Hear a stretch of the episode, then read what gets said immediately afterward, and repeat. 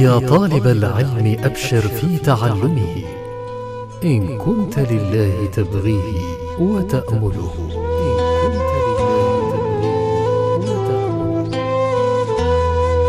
أنا ومعلمي. مبارك الكباسي وإدريس محمد. المادة من كتاب مهمات التوحيد. لفضيلة الشيخ عبد الرحمن بن جاسم الباكر.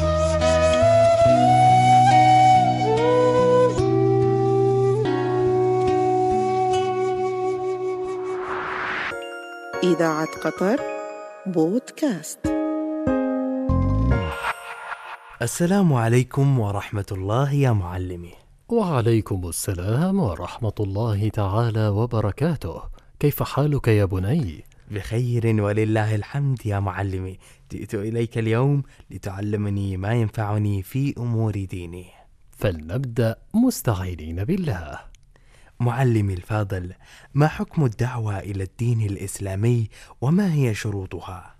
الدعوة إلى الإسلام والتوحيد واجبة على كل مسلم كل بحسب استطاعته وشروطها خمسة وهي الإخلاص لله عز وجل العلم الشرعي ومعرفة أصول دعوة غير المسلمين معرفة حال المدعو الحكمة فيدعو كل إنسان بالأسلوب الذي يليق به وفي الوقت المناسب الصبر على ما يلحقه من أمور ومشاق في طريق دعوته إلى الله يا معلمي هل الدين مرتبة واحدة أم هناك عدة مراتب؟ الدين ثلاث مراتب الإسلام الإيمان والإحسان وما هو الدين الذي يحبه الله؟ الدين الذي يحبه الله ويرضاه هو الإسلام والدليل وقوله سبحانه وتعالى إن الدين عند الله الإسلام ولا يرضى بغيره والدليل قوله سبحانه وتعالى ومن يبتغي غير الإسلام دينا فلن يقبل منه وهو في الآخرة من الخاسرين. إذا سألني سائل يا معلمي عن معنى الإسلام. فكيف أعرف له معناه؟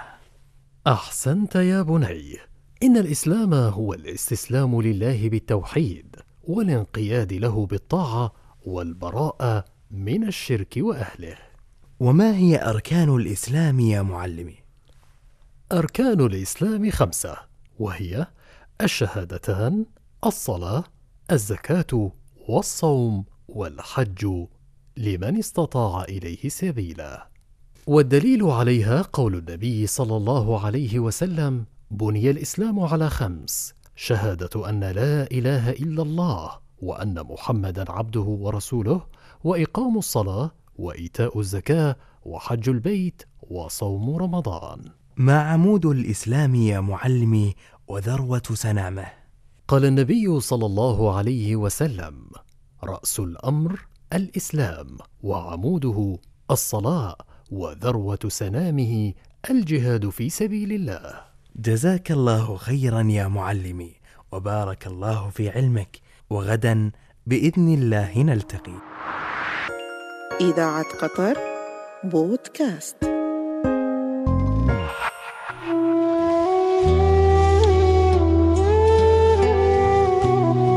يا طالب العلم أبشر في تعلمه. إن كنت لله تبغيه وتأمله.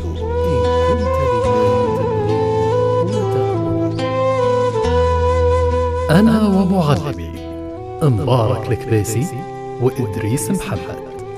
المادة من كتاب مهمات التوحيد. لفضيلة الشيخ عبد الرحمن بن جاسم الباكر.